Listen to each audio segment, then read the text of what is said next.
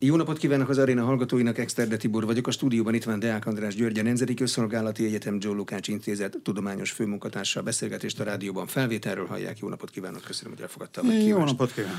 Az ukrán ellentámadás kifulladásával egy időben egy orosz előre haladás látszik, meg az, hogy a befejezés távoli. A katonai szakértők vitatkoznak azon, hogy ez most miféle háború, álló háború vagy nem álló háború.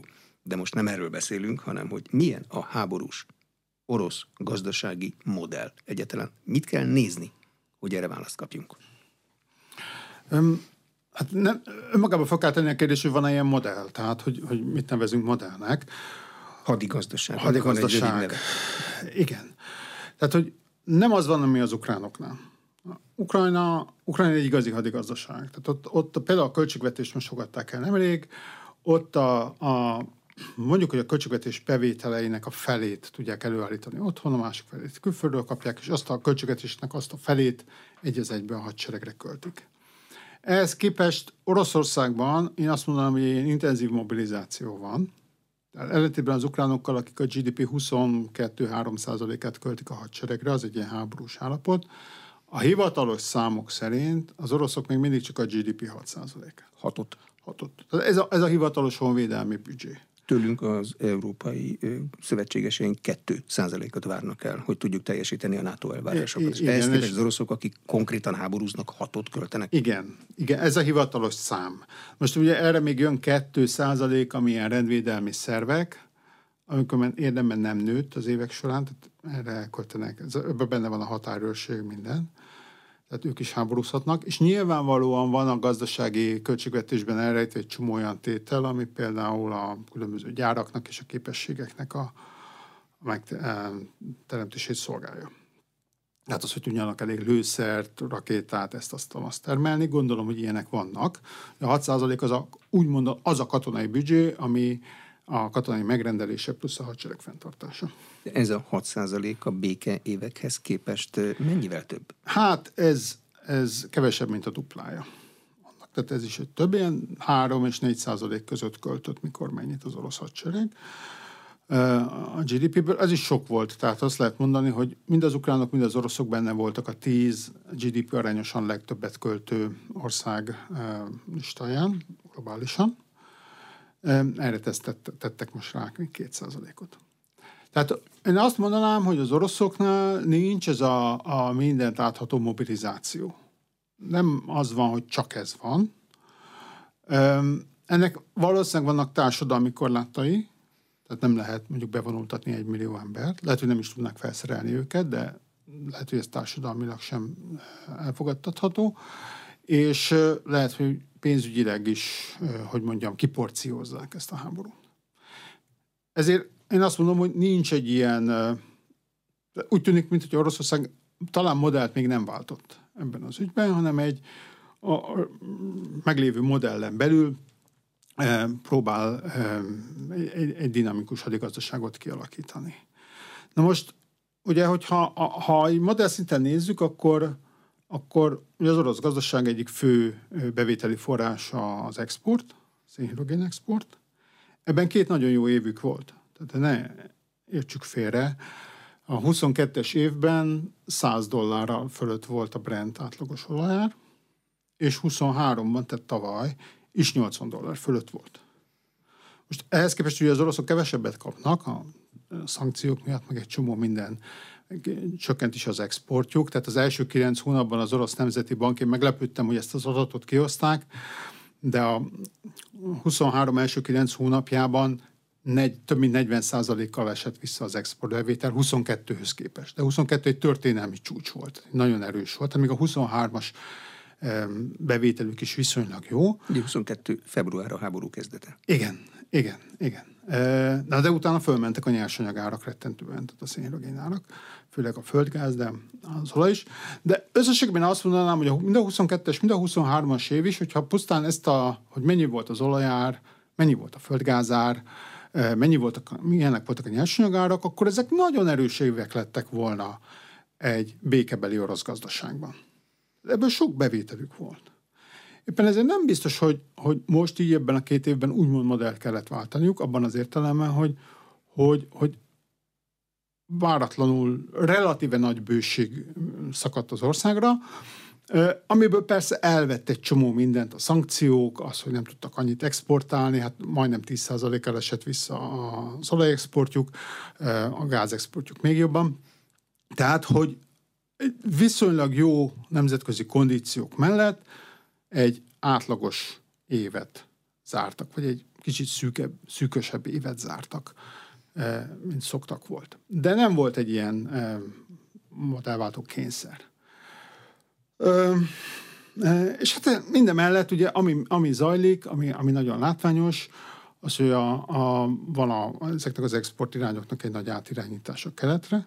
Ez 20 éve zajlok, tehát ez folyamatosan, ez nem egy új dolog, ö, nagyon ütemesen zajlott, 14 után ugye még egy politikai lapáttal rá is tettek, ez folyamatban van, hát a jövőben teljesen egyértelmű, hogy Oroszország a távol-kelettel is, mondjuk, vagy dél-kelet-ázsiával fog kereskedni.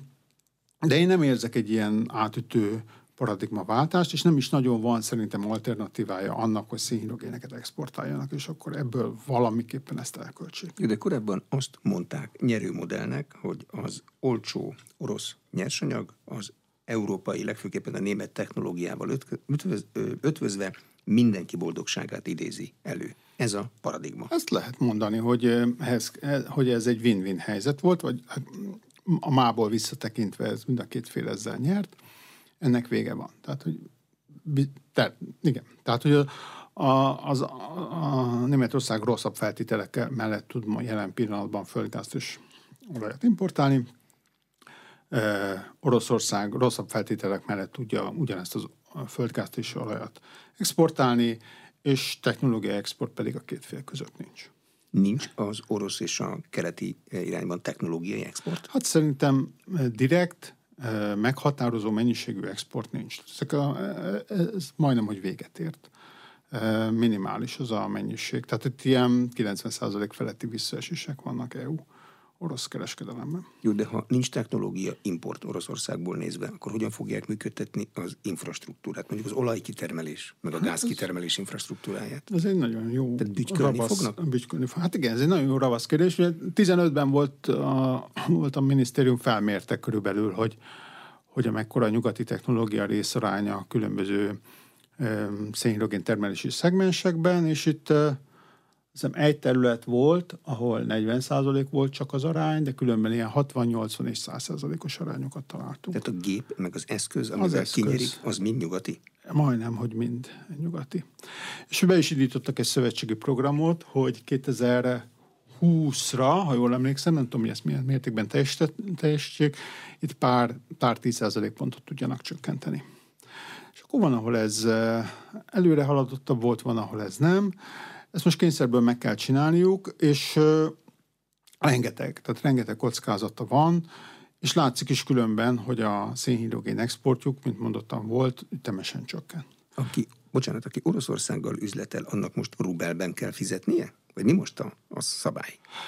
Hát attól függ, hogy ki üzletel vele, és milyen, milyen úton, módon. Ugye dollárt nem nagyon tudnak használni, mert azt, azt a szankciók miatt nagyon nehéz ha csak nem. Tehát a dollár fizetések általában átmennek az amerikai rendszeren keresztül. Ennek de nem vagyok teljes szakért, szakértője, de az a legtöbb esetben blokkolva van.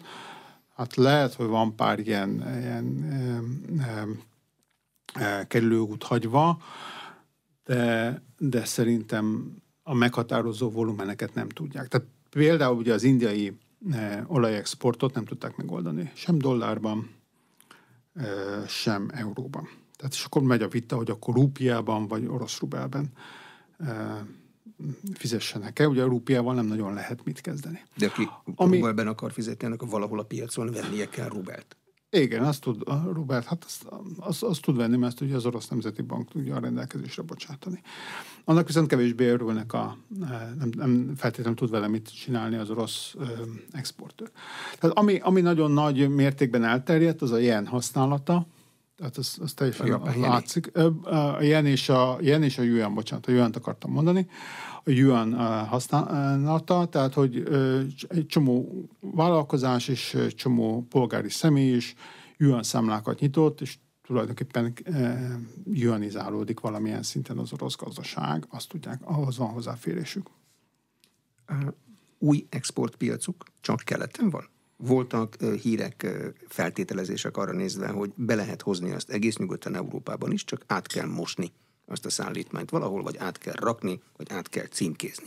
Hát ez így van. Ö, valamennyire ezt meg lehet csinálni, csak ez egy ilyen macska egér játék. Tehát, hogy, hogy tehát az amerikai különböző hatóságokkal kell kergetőzni, illetve hát most már az európaiakkal is.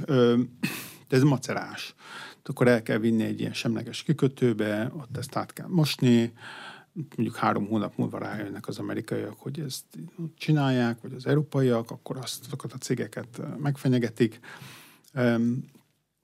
Tehát ennél egy fokkal biztonságosabb és, és könnyebb megoldani azt, hogy hogyha lehet, akkor elviszik olyan piacokra, ahol ez nincs, vagy ez átételesebben van.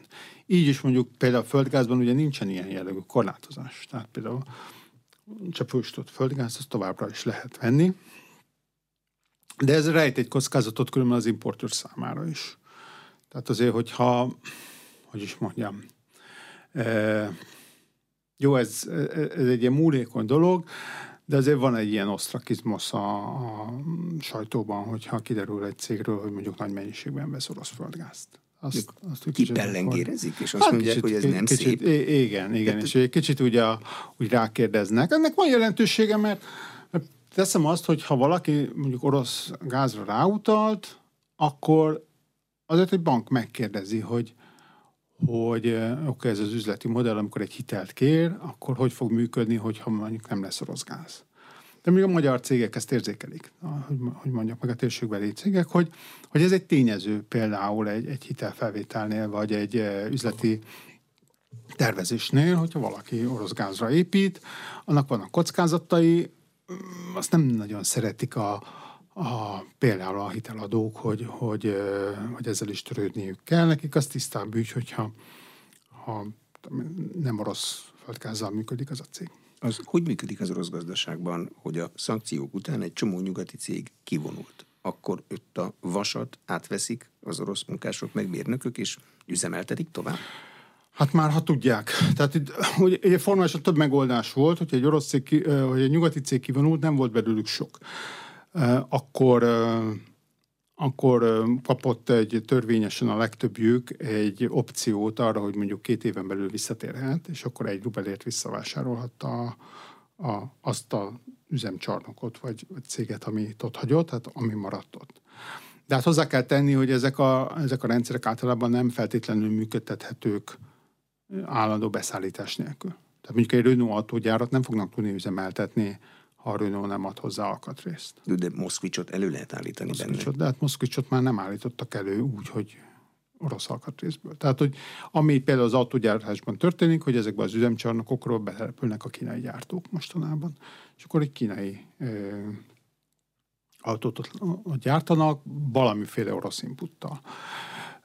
De nyilván mondjuk egy, egy, tudom én, egy, egy IKEA-t, vagy egy McDonald's, uh, elvileg ez fennállhat, de ott is az van, hogy egy csomó minden hiányzik, ami uh, McDonald'sként működtethető lenne. Tehát de mi? Tehát a más cégért átfeszti meg, megcsasztuskára, és ugyanabból a krumpliból, ugyanabból az olajból mindent ugyanezt állítanak elő. Nem, fog, nem fognak a moszkvaiak ugyanúgy este ott vacsorázni? Mert nem McDonald's?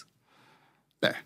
Hát ez történik. Ez Tehát, hogy akkor van egy, van egy orosz gyorsétterem, most nem jártam ki nagyon rég, régóta Oroszországban, de biztos, hogy tehát a háború, amit kitört a háború, én már nem voltam, de biztos, hogy, hogy van egy csomó olyan megoldás, hogyha nincs IKEA, akkor megveszik az orosz bútort. Tehát nincs, nincs, nincs más lehetőség.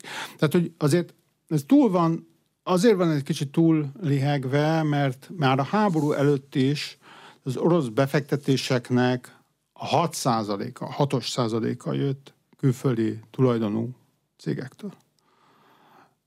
Tehát, tehát ugye az, mondjuk ugye az egy huszada volt az orosz befektetéseknek külföldi multinacionális cégektől, most leesett 3 ra tehát ez nem, nem oszt, nem szoroz. Az egész gazdaság tekintetében ez nem, egy, nem ez a nagy tétel, hanem tényleg az, hogy a, a technológiához nem jutnak hozzá, nem tudnak behozni technológiát, nem tudnak oda exportálni. Ezek sokkal nagyobb tételek, mint az, hogy pár nyugati cég kivonult az országból. De a 6 nak mi volt az oka? Hát Oroszország óriási piac. A csak 6 nak vagy ez egy normális szám hát ebben nem a mentek, be, nem mentek be mélyen. Tehát hogy nem azért mentek be Oroszországba a külföldi cégek, amiért mondjuk Kelet-Közép-Európában. Kelet-Közép-Európában azért jönnek be, mert van olcsó munkaerő, viszonylag jó a jogi környezet, a technológiai környezet, és akkor itt létrehoznak egy gyárat, ami különben nem is a helyi piacra termel, hanem külföldre. Tehát mondjuk a, a, az Opel, vagy, vagy nem tudom, az Audi, vagy mit tudom én kicsoda Magyarországon nem a magyar piacra termel, hanem eh, kintre. Oroszországban nem ez volt a fő motivum, hanem az volt, hogy van, tényleg volt egy nagy orosz piac, tehát itt a csúcsidőszakban azt hiszem 4 millió új autót lehetett eh, eladni, és meg akarták kerülni a vámvédelmet, ami volt, tehát hogy viszonylag macerás volt bevinni alkatrészeket, mi egyebeket, és akkor létrehoztak olyan összeszerelő üzemeket, messze nem szereltek mindent, hanem csak az összeszerelés, csak azt a minimumot vitték oda be, viszonylag kis elemszámmal, ami ahhoz kellett, hogy elismerjék azt orosz terméknek, és megkerüljék a vám falat. Tehát, hogy mondjuk, nem tudom, Magyarországon összeszerelnek egy millió Audi motort, vagy, vagy, vagy tudom is, hogy mennyit, Oroszországban csináltak egy 50 ezer Audit összeszerelő üzemet. És akkor ez volt a külföldi befektetés, az méretében sokkal kisebb volt. Azért volt, hogy azt az 50 ezeret, amit mondjuk Oroszországban, Kazasztánban, egyéb helyeken el akarnak adni, azt a, a, arra ne kelljen megfizetni a vámot. Így rengeteg beruházás volt, csak ezek nem voltak méretükben nagyok, talán a Renault leszámítva, és, és igazából más motiváció volt mögöttük. Most így föladni egy piacot, ami különben piac, ugye várhatóan azért jó, persze hosszabb távon nem, de rövid távon valószínűleg össze fog omlani, és nem fog tudni annyi autót fogyasztani különböző okok miatt nem volt egy olyan nagy veszteség, mint mondjuk kivonulni egy, eh, mondjuk egy Kínából, ahol meg tényleg egy összeszerelő üzemként működik. Tehát, hogy a kettő az, az nagyon távol állt egymástól, egy teljesen más modellbe ágyazódott be a külföldi működőtők Oroszországban, mint Kelet-Közép-Európában vagy Kínában. Milyen az orosz lakossági kereslet? A legutóbbi onnan jövő hírek szerint az orosz nemzeti bankjuk adta ki, az orosz bankrendszer hatalmas nyereségeket produkál, ipari mennyiségű jelzáloghitelt adnak ki, mert az emberek vásárolnak lakást például, ingatlanokat. Igen, hát ezt a részét kevésbé ismerem a, a, a, a, a dolgoknak, de igen, tehát hogy, hogy ez a, a része e, nagyjából rendben van. Én tehát azt van látom. pénzük az embereknek vásárolni? Van, pénz, van pénzük az embereknek, mert ugye a, mind a, tehát a, a szociális szféra és a költségvetési dolgozók nyugalmára azért a kormány odafigyelt, és hát van egy ö, ö, majdnem teljes foglalkoztatottság van, tehát történelmi mélyponton van a munkanélküliség, ez érthető különben akkor, amikor ugye egy viszonylag nagy mennyiségben adtak a gazdaságnak pénzt, főleg ugye a hadigazdaság részének, hogy termeljen, munkába tudtak állni azok az emberek, hogy kikerült egy csomó ember, kim kellett, menjen a frontra, páran el is hagyták az országot, tehát hogy, hogy viszonylag van egy bérnyomás, jól meg vannak fizetve az emberek, rubelben vannak jól megfizetve az emberek, és tudnak költeni. Tehát, hogy e, ezzel a részével nagyjából azt kell, hogy mondjam, hogy rendben van a problémák nem itt vannak, a problémák ott vannak, hogy ugye az a fajta ilyen nagyon óvatos makropolitika, ami volt, az azért kicsit megrendült. Tehát, hogy ez a jó időkben félrerakók, rossz időkben anticiklus politikát folytatok, ez most úgy néz ki, hogy most is költik a pénzt, amikor viszonylag jó idők vannak. De van más választásuk? Nem, nem, háború van. Más, ez a háború. Tehát, e, tehát, hogy is mondjam, tehát nem a, nem a, nem a mát élik fel, hanem a holnapot, ebben a vonatkozásban, mert, mert egy viszonylag jó ö, külső konjunktúra mellett, vagyis ami Oroszországban külső jó konjunktúrának számíthatna, is költik a pénzt. Ami azt jelenti, hogy ez mondjuk, hogy közvetve egy jövőbeli eladósodást vetít előre, és problémákat vetít előre. És ez, ennek a mértékét nem nagyon tudjuk, tehát hogy szerintem nagyobb, mint amennyi ennek látszik, Mert ugye, ugyanúgy, hogy Magyarországon a központi költségvetés az, ami a legutolsó lesz ebben a problémában, hisz a központi költségvetés mindig ki tud vetni plusz adókat, csak Oroszországban ez egy viszonylag széles állami céges rendszerre, céges rendszert adóztatnak szét, ahol viszont valószínűleg a befektetések visszaesnek, és valószínűleg az eladósodás nő. Éppen ezért azt mondom, hogy, hogy a sérülékenység az orosz gazdaságnak az, ami nagyon nagy mértékben nő ebben a fázisban, és ebből lesznek később problémáik. Választások jönnek Oroszországban. Lehet látni bármilyen alternatívát Vladimir Vladimirovics Putyin mellett? Hát látni nem. Látni nem.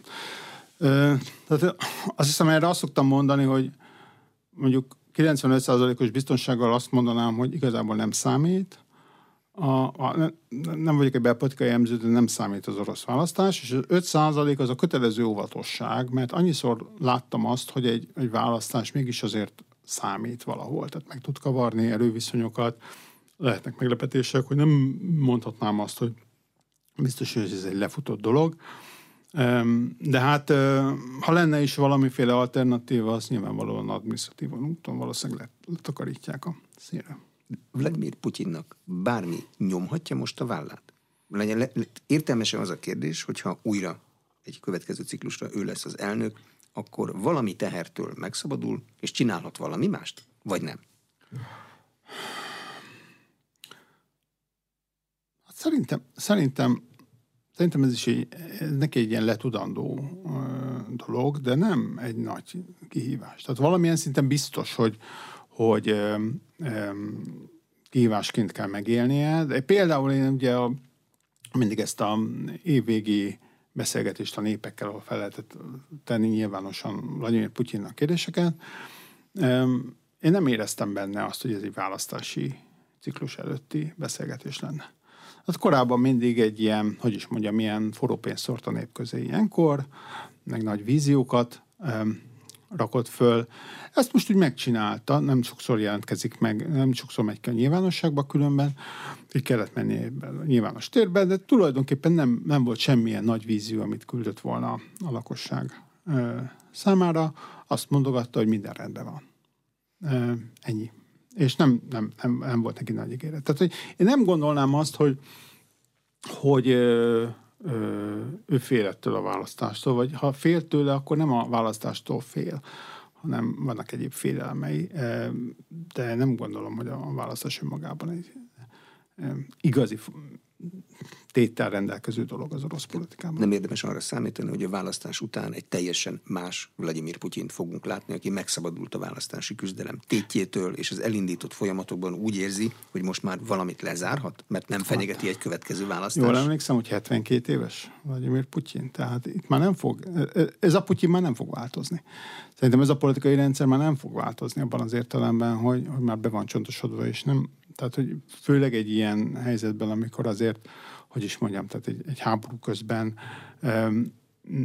nem, nem, nem fognak változtatni. Tehát ez nem Ukrajna, ahol láthatóan éppen egy ilyen hatalmi harc van kibontakozóban a vezérkari főnök és az elnök között, ami nem meglepő a dolgok tekintetében, hanem én úgy gondolom, nem mondhatom ezt százszerzalék biztonsággal természetesen, tehát történhetnek palota pucsok, vagy bármi, de én nem látom azt a, a struktúrált kihívást, pont a választások kapcsán Putyin ellen, ami, ami miatt másképpen kéne ezt csinálni. Abban igaza van, hogy, hogy a választás, mivel ugye utána egy új kormányt kell meghirdetni, új minisztereket kell kinevezni, vagy a minisztereket meg kell erősíteni eddigi pozíciójukban, általában lehetőséget ad a belső hatalmi köröknek az újraszabására. Ilyen, ez benne lehet. De erről semmiféle prognózis nem tudok adni. Krem, Gőzöm tiszta kremlinológia, hogy most elkezdjük azt elemezni, hogy milyen hatalmi változások lehetnek a belső körökben, hogyha Vladimir Putyin újra az első ember lesz? Ö, igen, tehát hogy én nem, nem látom azt, hogy pontosan, pontosan ö, milyen alternatíva lenne a mai ö, rezsimhez képest. Persze nyilvánvalóan általában kineveztek uh, új embereket, tehát mondjuk a, a mostani kormányfő, ez a Misuszci nevezetű úriember, Hát róla senki nem hallott, mielőtt kinevezték volna. Ő az adó szakember. Igen, akit, akit beraktak miniszterelnöknek. Uh, nyilvánvalóan egy olyan, olyan figurát emelt be, akinek semmiféle politikai súlya nem volt, egy, egy tulajdonképpen a gyökértelensége okozta azt, hogy, azt, hogy ő belőle miniszterelnök lett, mégis technokrataként valószínűleg jól üzemelt, de hát évek kellettek neki, hogy nyilván felépítse önmagát. Bizonyos különben bizonyos politikai tőkéje ma már van, tehát nem mondhatom azt, hogy, hogy teljesen kívüle van a, a, a, a dolgoknak, de akik nevek futottak korábban, hogy kik lesz, ki lesz majd a miniszterelnök, azok egy se jött be. Tehát ezért mondom, hogy nem, nem, én nem mernék semmit sem mondani arra, hogy, hogy mi lesz a választás után, hogy fog kinézni a politikai paletta. Egyrészt mert nem értek hozzá, másrészt azért, mert már múltkor is az volt, hogy egy teljesen, teljesen olyan verziós forgatókönyv valósult meg, ami nem volt a kártyák között korábban. Azt mondta, hogy Vladimir Putyin nem nagyon nyomja a következő elnökválasztás súlya, akkor a kampányban nem is kell érzékeny témákról, háborúról, gazdaságról, életszínvonalról, ilyesmiről beszélnie? Azt mondja, hogy minden rendben van? Hát, ha jól értem, akkor az az üzenet, hogy minden rendben van. Tehát, hogy, hogy nagyon szépen felsorolta különben, ott papírról olvasta ugyan, hogy 10 percen keresztül, hogy milyen gazdasági eredmények voltak 23-ban. Minden rendben van, tényleg van egy viszonylag magas gazdasági növekedésük, tehát ilyen negyedéves alapon ilyen 5%-os GDP növekedéseket mutattak föl második, harmadik negyedévben hogy mennyi a beruházás, stb. stb. mennyi az export. Tehát ezeket nagyon szépen össze lehet rakni. Én is bármi statisztikából bármikor össze tudok egy ilyen, hogy is mondjam, egy ilyen sikertörténetet e, e, rakni, de van is valami alapja. Tehát a GDP növekedés lesz Oroszországban ide. Tehát ö, ö, ezt, ez, ez, szerintem ez a, a normalitás a főígéret, hogy, ö, hogy ugye ez a háború, nem így hívják ugyan, de hogy ez a háború, ez, amúgy rendben van, és megvédtük a hazát. De az sincs benne, hogy mi lesz a háború után, hogy miért jó. Én nem Vagy látok, ennyi van benne, nem, hogy nem, megvédtük a hazát? Tehát ez ezzel egy adós szerintem az orosz politikai rendszer, hogy ez a háború miért van. Miért van. Ezért is titkolják, tehát hogy, hogy nem, nem mondják meg, hogy, hogy, hogy, hogy miről szól. Hát minden, minden elhangzott. Ö, mind befelé ez e, e, nincs elszámolva is. Ugye ezért is veszélyes abba hagyni, valamikor, mert akkor azért valamit, akkor illene mondani valamit arról. Tehát lehet azt mondani, hogy győztünk és kész, bár, bárhogy is érjen véget ez a háború, de hát akkor az összes gazdaság és egyéb ö, társadalmi következménye el kell számolni. Amíg háború van, ez sokkal nehezebb. Van az orosz gazdasági tervezésben bármilyen nyilvános nyoma annak, hogy kalkulálnak, hogy mi lesz, hogyha győznek, és Ukrajna egy része Oroszországé lesz. Akkor azzal mi a teendő? Hát... Ö igen. Nem, tehát hogy ilyen jellegű, ilyen, ilyen jellegű hosszú távú gazdasági tervezés nincs. Ugye nem is tudjuk, hogy ez a, ez a front hogy hol fog húzódni. Jelen pillanatban a, az integrációja zajlik ezeknek a területeknek. Tehát, hogy az látszik a, a gazdasági tervezésben, hogy akkor innen adót szednek, meg beruháznak. Ugye ezek, ezekre költeni kell ezekre a területekre jelen pillanatban. Tehát, hogy részben azért, mert háborús károk vannak, részben amúgy, mert kiállzik az az ember, stb. De hát, hogyha mondjuk egy tippet megfogalmazhatok, akkor e, ezen régió legjava egy továbbra is egy ilyen háborús frontvonal marad. Tehát, hogy ide az orosz hadseregnek egy nagyon jelentős hányada ide lesz telepítve. Itt olyan típusú béke nem lesz, mint ami mondjuk máshol van. De mert olyan lesz, mint a Tehát, nálunk ideiglenesen állomásozó szovjet csapatok, hogy minden második városban lesz egy laktanya? Hát mivel jelen pillanatban ugye egy csíkról beszélünk, egy viszonylag hosszú csíkról beszélünk, aminek a stratégiai mélysége nem túl nagy, ezért igen. Tehát, hogy itt, itt most lehet tippelgetni, hogy hány százezer orosz katonát kell majd itt tartóztatni, tartani a hadseregnek a jövőben.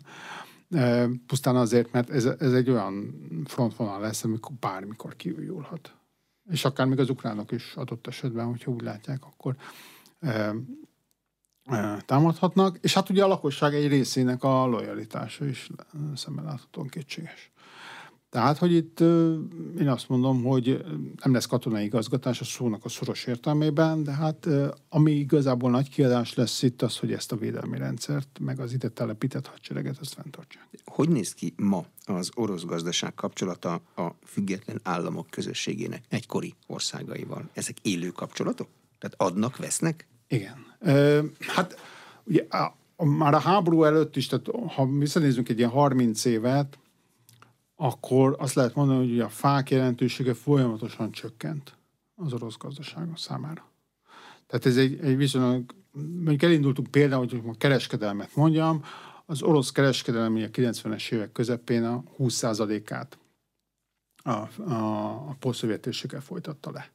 És a 2010-es évek elejére ez lement 10% környékére. Tehát folyamatosan süllyedt ennek a térségnek a jelentősége. Ennek politikai jelentősége volt, meg biztonságpolitikai jelentősége volt ennek a régiónak, de gazdaságilag egyre kevésbé volt meghatározó, és ennek volt egy, egy nagyon markáns oka, nevezetesen az, hogy a térség országainak a fele az nyersanyag exportőr volt. Mint Oroszország. Ugyanazt csinálták, mint az oroszok, és ezek nem tudnak egymással ugye integrálódni. Tehát ezek nem tudnak jól együttműködni. Kazasztán nagy sikertörténet ebből a szempontból, de Azerbajdzsánt lehet említeni, tulajdonképpen Üzbegisztánt is e, ide lehet soro, sorolni. Tehát, hogy ami, am, ahol valami működött, és a tekintetben mondjuk az ukrán, orosz-ukrán rendszer is működhetett volna, ott ezek a komplementer dolgok voltak. Ott volt egy valamilyen nehézipar, aminek mondjuk nagy volt az energiaigénye, azt az oroszok behatták, volt valami régiféle vertikális együttműködés, tehát a belarusz történet az erre épült. Az orosz-belarusz együttműködés az erre épült, meg egy nagy adag szubvencióra. Na most Ugye, tehát, hogy volt egy olyan, olyan dinamikája, hogy, hogy gazdaságilag egyre kevésbé volt ez ez egy meghatározó, és ezt nem igazán tudták visszafordítani. Tehát voltak kísérletek, hogy egy EU-hoz hasonló eurázsiai gazdasági közösség nevezető együttműködést alakítsanak ki. Ebben öten, ehhez öten csatlakoztak különböző motivációk mellett, de azért mindig végig ott volt mögötte, hogy az oroszok ezt akarják. Akarják, hogy legyen valami ebben a régióban. Most ugye ez kapott egy viszonylag nagy sebet az ukrán háborúval. Mondanom csak el, hogy, hogy az, hogy megtámadsz egy szomszédot, és ott fogsz, folytatsz egy területi rablóháborút, az nem népszerű. Senki, senki nem fog tapsolni ennek. Tehát szerintem a belaruszok se tapsolnak, csak nem nagyon van más választású. A kazak, orosz-kazak kapcsolaton egyértelmű az elkülönülés. Ugye itt egy személyelem is kiesett, Nazarbayev már nem elnök. Ugye az örmény azeri kapcsolatokban, ami ütőkártyájuk volt, Karabach, ezt is elvesztették az örményeknek nincs okuk már, úgymond, vagy kevés okuk van Oroszországra számítaniuk, ha csak nem az azeriektől való félelmük. De Karabak megtartása már nem téma ezek, ezek után, és ez bizonyos mértékben különben az azeri külpolitikára is hatni fog. Tehát én azt látom, hogy azok a biztonságpolitikai és politikai, hogy is mondjam, pántok, amelyeken keresztül amelyeknek alárendelve a gazdasági kapcsolatok is szerveződtek, ezek is elpattantak egy csomó esetben. Ez azt jelenti, hogy ezek az országok, amelyiknek van nyersanyaga, az önállóan üzletelhet bárkivel? Mostantól Hát eddig is önállóan üzleteltek. Tehát, hogy ugyanez a trend, amit az oroszoknál említettem, hogy a, a poszt-szovjet kereskedelem aránya csökkent, ez egyes esetekben még drámai módon csökkent más országokban. Tehát a, a, akik mondjuk az azerieknél, amikor beindult az, az, az olajexport, onnantól kezdve a, az exportjuknak ugye 90 plusz százaléka az nem Oroszországba ment. Az importba egy kicsit kevesebb. De, de például Ukrajna is, meg, meg Moldova is, hát a 2010-es évek elején még azért az exportjuk, a külkereskedelmük harmadát Oroszországgal folytatták le. Ez ma ilyen 10% alatt van. Az ukrán esetben mindenképp, hát most a, most a Moldávban is valami sokkal kevesebb. Tehát, hogy egész egyszerűen gazdaságilag ez a régió a lassan, de biztosan esik szét. E, ez biztos, és ezt bizonyos mértékig a politikai és biztonságpolitikai ambíció, ami Moszkvából jött, ezt ellensúlyozni tudta. Csak ebben van egy nagy változás, nevezetesen az, hogyha ha katonai konfliktust indítasz egy szomszédod ellen, és területszerző háborút vívsz, akkor ne várj azt, hogy meg bízanak benned a, a szomszédjai. De miért kell Oroszországnak, Moszkvának bizalomra számítani, ameddig megvan az ereje ahhoz, hogy a, a, az együttműködést kikényszerítse? Hát Tehát nem, pont nem, fordított. Nem tudom, nem tudom, hogy megvan-e az ereje, hogy megvegye ezeket az eliteket hosszú távon, azért ez egy elég drága dolog. Tehát reintegrációt csinálni, vagy integrációt csinálni, pusztán, amikor a másik nem akarja, és pusztán megvenni, megvéve az eliteket, egyrészt nem működik, másrészt nagyon drága. Tehát ezt próbáltak Ukrajnában, a 2010-es évek erről szólt, tehát hogy, hogy valaki mondta, azt hiszem, hogy most már 100-200 milliárd dollárt ráköltöttek a háborúra, ebből meg tudták volna a lábon venni Ukrajnát. Hát nem. Tehát, hogy, hogy én emlékszem, 2010-re is emlékszem, meg a 13-ra is emlékszem, kb. ezt a volument ajánlották fel az ukránoknak pénzben, hogy 15 milliárdot évente eh, gázászubvencióban, meg még 5 milliárdot eh, hitelben, meg még mit tudom én micsodát, és az ukrán lakosság azt mondta, hogy köszönjük szépen, nem kérik.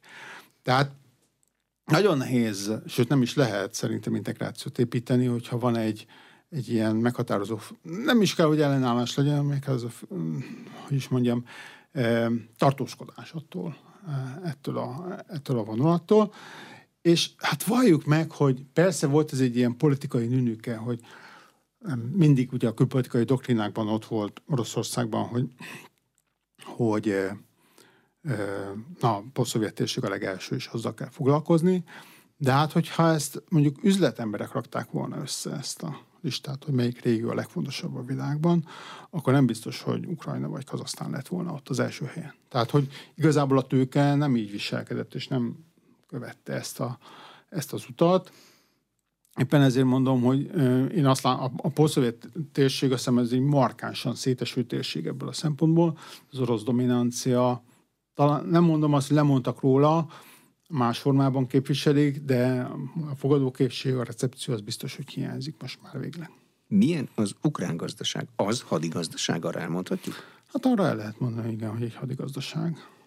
Tehát, úgy mondtam, ugye a GDP 20 tehát 40%-át osztják újra a költségvetésben, ebből 20% megy a polgári célokra, 20% megy a, a háborúra, és hát minden alá van rendelve a, a hadseregnek.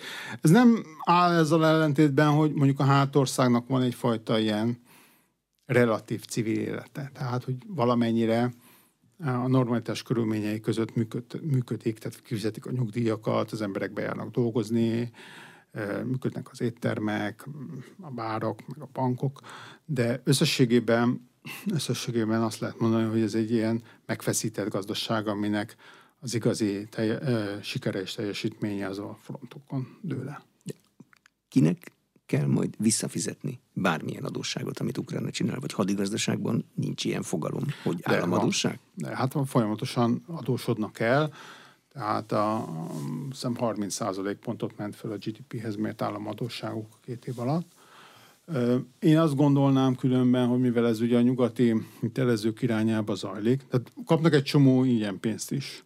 Egy csomó kedvezményes hitelt kapnak. Ez általában úgy szokott kinézni, hogy a végén azt mondják, hogy na akkor újjáépítjük Ukrajnát, nem kell visszafizetni a hitelt. Ami persze nem ugyanaz, mert ez nem újjáépítés, de nekem ez, ez a tapasztalatom. Hogyha van mögötte különben egy stratégiai kalkulus, és ez nem kizárt, hogy a, majd valamikor a háború után Ukrajnában lesz. Tehát, hogy lesz egy olyan biztonságpolitikai érdek, hogy legyen egy erős, stabil Ukrajnánk, ami katonailag is képes ellenállni Oroszországnak, akkor lehet, hogy egy ilyen kisebb tervhez hasonló dolgot összeraknak. De mindenképpen azt hiszem, hogy egy idő után ezeket a hiteleket el fogják engedni. Nem az összeset, de egy, egy, egy részét, mert, mert fenntartatatlanná fog válni elég hamar. De aki elengedi a hitelt, az valaminek a fejében szokta elengedni a hitelt? Tehát akar egy kikötőt, mondjuk, vagy egy nem. nagy darab földet? Hát vagy nem, ez nem, nem, nem feltétlenül, hát ezt majd meglátjuk, de hogy más nem mondjuk, a második világháborúban a land az hitel volt. Formálisan. Ez egy leasing szerződés. Oda, odaadtak egy, odaadtak egy rombolót, hogy majd adják vissza.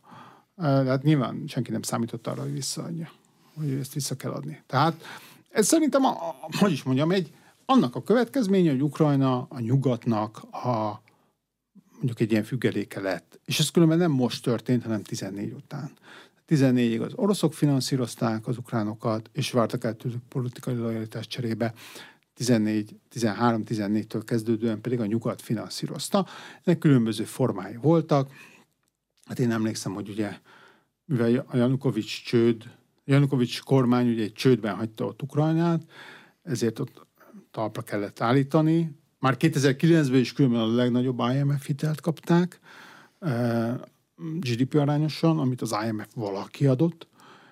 14-ben is helyre rakták az országot, mind a valuta alap, mind az Európai Unió támogatása, mind különben nyugati bankok segítségével, és ezek kedvezményes hitelek voltak leginkább. Tehát, hogy egész egyszerűen mi finanszírozzuk ezt a gazdaságot. Sosem volt a saját lábán álló, volt, amikor jobban muzsikát, tehát végig csináltattak velük 14 és 18 között egy nagyon kemény restrikciót, aminek voltak eredményei, de hát most megint az a helyzet, hogy rá vannak utalva, és tekintetben a nyugat finanszírozása meghatározó. De kinek az irányába fog nyugaton mutatni az ukrán lojalitás? Aki a legtöbbet adta, pénzt meg fegyvert? Az ukránok nem nagyon van választásuk különben. Tehát, hogy nem tudom, hát nyilván, nyilván ők jelen pillanatban egy olyan helyzetben vannak, hogy, hogy nyilván, ha nem kapnak pénzt, akkor itt a katonai el fogják veszteni ezt a háborút. A kérdés nem is az, hogy kapnak-e pénzt, hanem hogy mennyit kapnak. Ha nem kapnak, akkor a dolog eldőlt. Um, um, az, hogy milyen lesz az ukrán politika viszonya a nyugathoz, az nagy tekintetben attól függ, hogy most az elkövetkezendő egy-két évben hogy fogunk eljárni. Tehát, hogyha nem kapnak elég forrást, akkor nem vagyok benne biztos, hogy hálára kell számítanunk az ukrán részről. Kicsit olyan lesz szerintem az attitűd, mint a finneknél volt a téli háború után. Ugye a finnek egyfelől nyilvánvalóan utálták a Szovjetuniót, mert rájuk támadt a téli háborúban, de nem voltak a nyugat nagy barátai sem, hisz az angolok nem segítettek Finnországnak az abban a helyzetben. A És ebből lett a speciális finn-orosz együttélés. Ebből lett, igen, igen, illetve abból a finn óvatosságból, ami ezután következett, szerintem, nem vagyok egy történész, és nem ismerem a, a dolgokat, hogy, hogy azért például a második világháborúban is ugyan beléptek a németek oldalán, amikor a németek megtámadták, de nem mentek túl a saját volt országhatáraikon. Leningrád védelmében ennek volt jelentősége. Nem tudom, nem tudom ennek a részleteit. Tehát én is úgy gondolom, hogy az, az ukrán viszony ellenséges marad Oroszországgal szemben, és ö, azért, ha ez így marad, és hogyha mondjuk nem kapnak tényleg támogatást, akkor minimum ambivalens lesz a nyugat irányában. Jó, de itt lesz egy katonailag feltehetően akkor is nagyon erős ország, amelyik ellenséges Oroszországgal velünk meg ambivalens. Hogyan lehet majd kiszámítani, hogy mit fog csinálni? Hát igen, e, e, ebben mondom azt, hogy hát, katonailag nem fog tudni mit csinálni, mert nem fog nyugatra támadni. Nyilvánvalóan ráutalt lesz. Erre mondta különben Zelenszky azt, hogy egy ilyen uh, Ukrajnát ilyen kelet-európai Izraelként képzeli el, uh, ami állik fegyverkeze van. Ez lesz egy ráutaltsága a nyugatra, de, de ez nem lesz egy egyszerű uh, szeretem viszony, hanem ez valamiféle ilyen érdekkapcsolat lesz. És abban, akik ebben a koordinátorrendszerben jobban el tudnak helyezkedni, azoknak lesz nyilván valamiféle előnyük ebben a dologban. Tehát az, az, ott lesz bizalmasabb az ukrán bármilyen viszony. Még decemberben csináltak egy kutatást a kelet-közép-európai országok biztonsági percepcióiról, ami magyarul talán valami olyasmit jelent, hogy mit tekintünk fenyegetésnek, és mit várunk el magunktól, hogy ezzel a fenyegetésekkel együtt tudjunk élni. Csehország, Lengyelország, Románia, Szlovákia, meg Magyarország van benne. Miben különbözünk a többiektől? Igen, hát köszönöm a kérdést.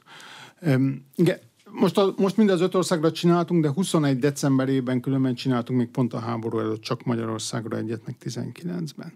Ugye a magyar nézőpont az nagyon-nagyon sajátos sok vonatkozásban. Ami újdonság, hogy mind az öt országban, Magyarországon is az orosz-ukrán háború volt a fő félelemforrás. Tehát egy zárt listán három, 16 közül három fenyegetés lehetett megjelölni, és 42 százalék bejelölte Magyarországon az orosz-ukrán viszonyt. háborút, mint, mint fenyegetést. Korábban, csak mondom, mindig a klímapolitika volt az első helyen, migráció a másodikon, stabilan hasonló százalékokkal. Hát itt teljes a váltás. Amiben különböztünk a másik négy országtól, hogy a lakosság láthatóan az orosz-ukrán háborút nem katonai fenyegetésként éli meg.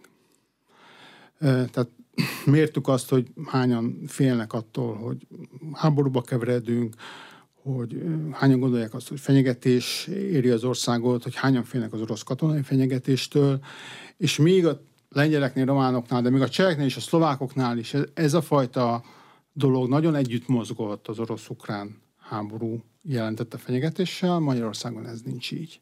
Nőtt, tehát nőtt a katonai fenyegetéstől való félelem, félreértés nehesség, de a magyarok számára ez leginkább gazdaságbiztonságot, földgázbiztonságot, ilyen általános biztonságot jelent, tehát nem katonai jellegű fenyegetést. Absztraktabb a nézőpontunk. Mondhatjuk absztraktabbnak is. Van benne egy elég konkrét adat, azt, hogy a sorkatonaságot, mint a védelem egyik fontos eszközét nagyon sok helyen elképzelhetőnek, sőt kívánatosnak tartják. Magyarországon meg nem. Nem jó a hadsereg megítélése? Vagy annyira kampányoltunk a sorkatonaság eltörlése mellett, hogy mindenkinek ez beragadt a fejébe? Csak közben van egy háború. Igen. Ö, tehát Magyarország az öt ország közül fél legkevésbé a katonai jellegű támadástól. Tehát, hogy mértük ezt is, hogy megkérdeztük, hogy féle a katonai fenyegetés van. Ugye ebben a mélypont, azt hiszem a 21-es felvételben volt, amikor ezer emberből 42-en mondták azt, hogy szerintünk katonailag fenyegetve vagyunk. 4 százalék a lakosságnak. Ez különben most fölment jóval, majd, jó 20 százalék környékére, de még mindig messze-messze alacsonyabb, mint mondjuk bárhol máshol a régióban. Egész egyszerűen nem félünk, és ennek megfelelően, vagy talán ezért is mondjuk az ország védelmi képessége és mondjuk az ilyen sorkatonaságra vonatkozó igény az nagyon alacsony. Mondhatjuk így is, vagy megfordíthatjuk ezt az egész dolgot, tehát mondjuk az magyar hadsereg képességeibe vetett bizalom nagyon alacsony szinten van. Akik félnek különben egy háborútól, azok közt nincs így, azok közt magas, csak ezek nagyon kevesen vannak. Tehát az összlakosság egésze azt lehet mondani, hogy nem fél egy háborútól, éppen ezért nem igényli sem a sorkatonasságot, sem, sem, sem azt, hogy nagyobb legyen a katonai kiadás, stb. stb de például a szövetségi rendszert azt megbízhatónak tartja? Tehát mondja azt, Igen. hogy, hogy ha baj van, mi nem is biztos, hogy meg tudjuk állítani az absztrakt fenyegetést, de itt van a NATO, majd ő megállítja. Igen, tehát a, a, a NATO-ba vetett hit az határozottan Magyarországon e, javul. A tekintetben ambivalens, hogy nekünk kell -e, e, katonát küldenünk, hogyha a NATO háborúba keveredik. De e tekintetben például már a szlovákok rosszabbak. A szlovákok még annyira se küldenének katonát, mint mi. Tehát mondjuk a lengyelek és a románok persze mennének, és van egy bizalom a tekintetben, hogy a NATO azért segítene. Ez is különben szóródik, nagyon érdekes, de az egyik meghatározó és számunkra is meglepetés jelentő dolog, hogy néztünk orientációkat, hogy kivel kötnek katonai szövetséget, hogy kivel működne együtt katonailag, az oroszokkal, a kínaiakkal, vagy az amerikaiakkal, a britekkel, vagy Németország, a francia, egy hosszú lista volt, és ebből nagyon szépen kijött különben, hogy a magyar társadalomnak ö, van egy ilyen atlantista magja, az egyik szélen, meg van egy ilyen keletesebb a másik szélen, de ellentétben az összes többi országgal, ahol alapvetően az atlantisták, a, a háborúpártibak, a, mondjuk ugye a militánsabbak, akik többet áldoznának védelempolitikára, és a keletesek, azok, ezek az ilyen e, pacifikistább e, békegalambok. Magyarországon ez fordított. Tehát Magyarországon a, úgy mondom, az ilyen városi, e, jobbmódú középosztály, az atlantistább, fővárosban főleg, és ez egy ilyen, hogy is mondjam, a védelempolitika irányába elutasítóbb magatartást tanúsít, míg akik mondjuk Oroszországra meg, meg, meg Kína felé tekintgetnek, ott legalábbis azt lehet mondani, hogy van egy olyan mag, nem túl nagy, de létező, akik igen, azt mondják, hogy sorkatonaság kell, többet kell költeni a hadseregre, és bíznak is jobban különben a hadseregben. Köszönöm szépen. Az elmúlt egy órában Deák András György, a Nemzeti Közszolgálati Egyetem John Lukács Intézet tudományos főmunkatársa volt az Inforádió arénájának vendége. A műsor elkészítésében Módos Márton főszerkesztő vett részt. A beszélgetést a rádióban most felvételről hallották. Köszönöm a figyelmet, Exterde Tibor vagyok.